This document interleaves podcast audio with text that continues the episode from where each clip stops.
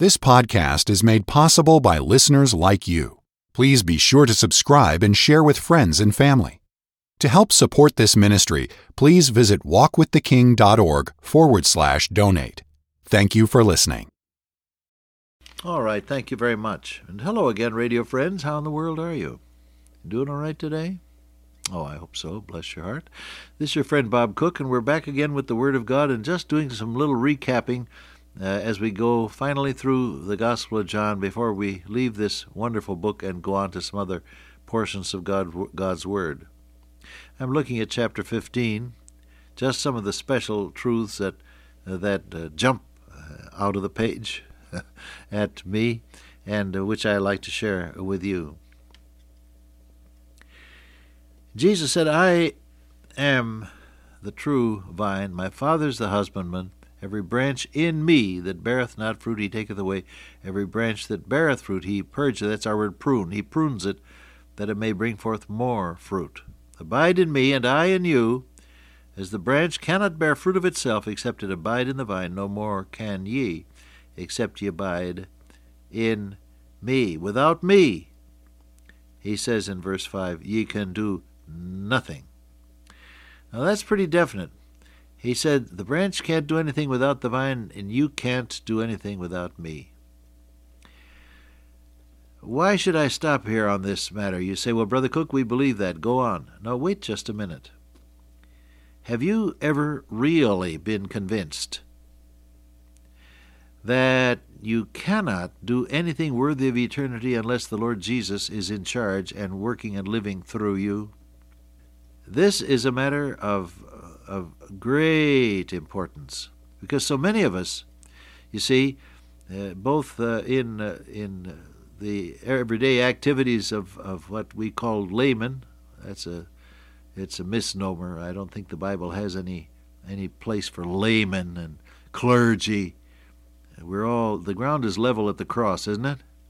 God is colorblind and the and the ground is level at the cross. Hallelujah. But whether you're in, in full time Christian service, as we say, if you're a pastor, a missionary, an evangelist, a Sunday school teacher, a deacon, or if, like the rest of us, you're just sort of a garden variety uh, Christian and uh, doing the best you can, as I've observed it, both in this country and in many countries of the world, there are so many dear believers who are trying to do something for God they do their best, they're dedicated and sacrificial in their efforts, but basically, they it is they, human beings, each of them who is is working at Christian work, so called, and doing the best they can. Now, is there anything wrong with doing one's best? Of course not. Do your best. But the point is, Jesus said, You can't do anything without me. And that means a conscious dependence, moment by moment, split second by split second, upon the Lord Jesus Christ to make what you are doing effective and worthwhile. I talked with a preacher friend of mine a while back, and he said, You know, I had such a terrible experience. He said, I went to such and such a place, and everything seemed to go wrong, and I preached very poorly and I just I just felt that the whole thing had been a, a failure. And then he said, I found out that God had used that very message to bring a number of people to the Lord Jesus Christ, and I heard later that it, it, they they felt it was such a such a blessing. Well, you don't have to worry about the results when Jesus is working in and through you but there's this matter of a conscious, moment by moment dependence on Him. He does the work. Do any of you old timers remember Homer Hammontree? He told a, a, story in my hearing many years ago. He was a song leader and, and an evangelist. And he was leading singing for he was leading singing for uh, another uh, great evangelist. As if if my memory serves me, I think it was uh, Dr. R. A. Torrey. They were in meeting somewhere, and nothing was happening. the The sermon would be preached, And there was very little response in this evangelistic crusade. And Homer Hammontree said he went so discouraged and concerned to the evangelist and said, What in the world are we going to do? Nothing is happening. And he said, The evangelist looked at him and said, Young man, it's our duty to preach the word. It's the Holy Spirit's business to convict people and to bless the word. That's all he said. Well, the nights went by, and finally the, the, the break, as we call it, came. And people came to the Lord Jesus greatly convicted and were wonderfully saved, dozens and scores of people coming to Christ. Now, our brother was overjoyed, and he went back to the evangelist after the meeting and said, Isn't it wonderful what the Lord has done? And again the evangelist looked at him and said, Young man, it's our duty to preach the word. It's God's work to apply the word. Now, I'm not inveighing against being concerned about about one's uh, ministry and the effect of it. I know how it feels to preach a sermon and not see any response. It just breaks your heart, is what it does. But you have to realize that the secret of success in whatever you're doing, what are you doing? Somebody's a sales manager, somebody's a vice president, somebody's a nurse, someone else is a surgeon or physician of some uh, special line, somebody's an attorney, somebody's a homemaker, and you're busy doing the million and one things that nobody ever says thank you for. Someone else is a teacher or a student or a worker in a factory on a production line or a salesman on the street calling on clients. Well, what are you? I don't know. You know. You're busy being what you are, obviously. Okay, then. Remember, Jesus is the one who makes your work significant in terms of eternity. It's our business to preach the word, it's the Holy Spirit's business to apply the word, said the evangelist. It's your business to do whatever God has assigned to you, but as you consciously depend on the Lord Jesus, through the power of the Holy Spirit who indwells the believer, as you consciously depend upon your Lord, what you do becomes eternally significant. Isn't that something? Put it to work in your life, beloved. It's, it's worthwhile, and it works.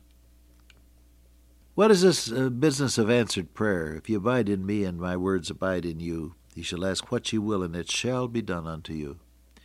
We come back to the question of I prayed and nothing happened. Why? Well, God, someone has said God has a number of answers. One is yes, the other is no, and the third is wait. Not yet. I've prayed, prayed earnestly. But God had something better for me in every case where He either said no or not yet. I woke up at, at, at just about 4:30 or quarter of five in the morning on on an August day, August 14, 1953, in Tokyo heard the rain. A disastrous sound because this was the day when we had the big open air rally in uh, the big baseball stadium. Oh, I got down on my knees immediately. I opened the Word of God. I began to pray. I believe in praying on the promises of God, don't you? And I began to pray, Oh God, stop the rain and it seemed like it rained harder. I turned over to the story of Elijah, who prayed uh, earnestly that it might not rain, and rain not on the earth by the space of three years and six months. I said, God, you, you don't have to do it that long, just today. Nothing happened. The hours went by, the phone rang, and it was the Palermo brothers. They were to lead, they were to have led the parade from Meiji University on over to the Korakuen Stadium. And they said, Well, what shall we do? Shall we go on? I said, Yes, go on. And so I got to the stadium in time to meet them. There they were on a flatbed truck, covered with a couple of ponchos, singing in the rain, heavenly sunshine. Bless the Palermos. Ha ha. no one in all the world like them. And following them, about 2,000 soggy, soaked saints. Well, what are you going to do? I, I, it was still raining hard. the manager of the stadium came out to meet me and he said, Would you like a rain date? I said, Yeah, maybe it's a good idea. He said, I'll give you August 28, two weeks from now. So we settled on it and sent the people home. That meant we had to start all over again to promote and, and put out the placards all across the city once again. And meanwhile, our, our teams, our preaching teams, gospel teams, were to, were to spread out throughout all of the main islands of Japan.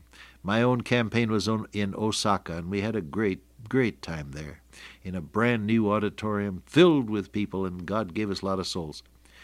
We came back again on the 28th. People had been blessed and humbled and broken as they saw God working in people's lives, and there was a tender, beautiful spirit in the lives of all the delegates as we gathered once again, and the meeting went on. A lot of people saved that night as I gave the invitation. The Holy Spirit of God just working in people's hearts. And there was starlight. It was a beautiful night. The next day, you guessed it, it rained. It rained solidly for two or three days after that. Now, God had something better for us. He knew that all of those delegates needed to have their hearts made tender and uh, and yielded as they were were preaching the gospel and seeing people saved. He knew that it would be better for us to do it another way. God having provided some better thing for us. Oh, Ye shall ask what ye will. If my words abide in you, if ye abide in me and my words abide in you, ye shall ask what ye will. You see, my will has to coincide with God's will. And I have somehow to yield myself to the Lord Jesus so so completely that what I want turns out to be what he wants. John, the beloved apostle, said, This is the confidence we have in him, that if we ask anything according to his will, he heareth us. And if we know that he heareth us, we know that we have the petition we desired of him. And so it's a matter of praying in the Spirit, in the will of God. We know not Paul says in Romans 8, We know not what we should pray for as we ought, but the Spirit Himself maketh intercession for us with groanings which cannot be uttered. And He that searcheth the hearts, that's God the Father, He that searcheth the hearts, God the Father, knoweth what is the mind of the Spirit, because He, the Spirit, maketh intercession for the saints according to the will of God. Take time to pray in the Spirit, and then go ahead and serve God, and you'll find out that He's doing His will, His precious, wonderful, eternal, will in and through your life. Hallelujah. That's good stuff, isn't it? I get blessed on my own preaching. Jesus is the one.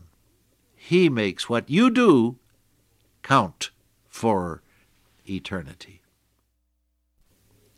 Dear Father, today, oh, may we depend upon the Lord Jesus to make what we do to count for eternity. In his name I pray. Amen.